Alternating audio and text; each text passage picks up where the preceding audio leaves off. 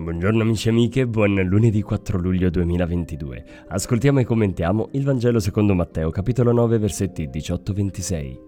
Arrivato poi nella casa del capo e veduti i flautisti e la folla in agitazione, Gesù disse: Andate via, la fanciulla infatti non è morta ma dorme. E lo deridevano. Ma dopo che la folla fu cacciata via, egli entrò, la prese per mano e la fanciulla si alzò. E questa notizia si diffuse in tutta quella regione.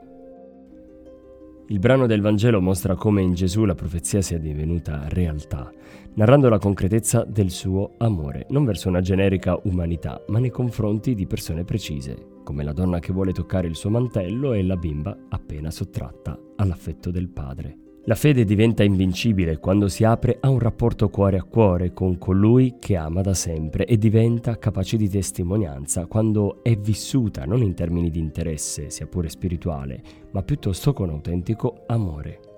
Quando si colloca sul piano di un rapporto personale che si sente benefico per la propria esistenza, non fa più paura pensare a un rapporto di fede che rimanda al per sempre.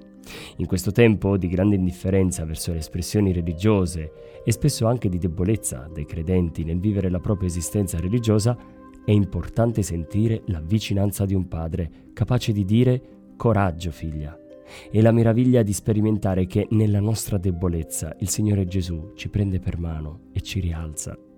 E tu come vivi il tuo rapporto con Dio? Buona giornata a tutti.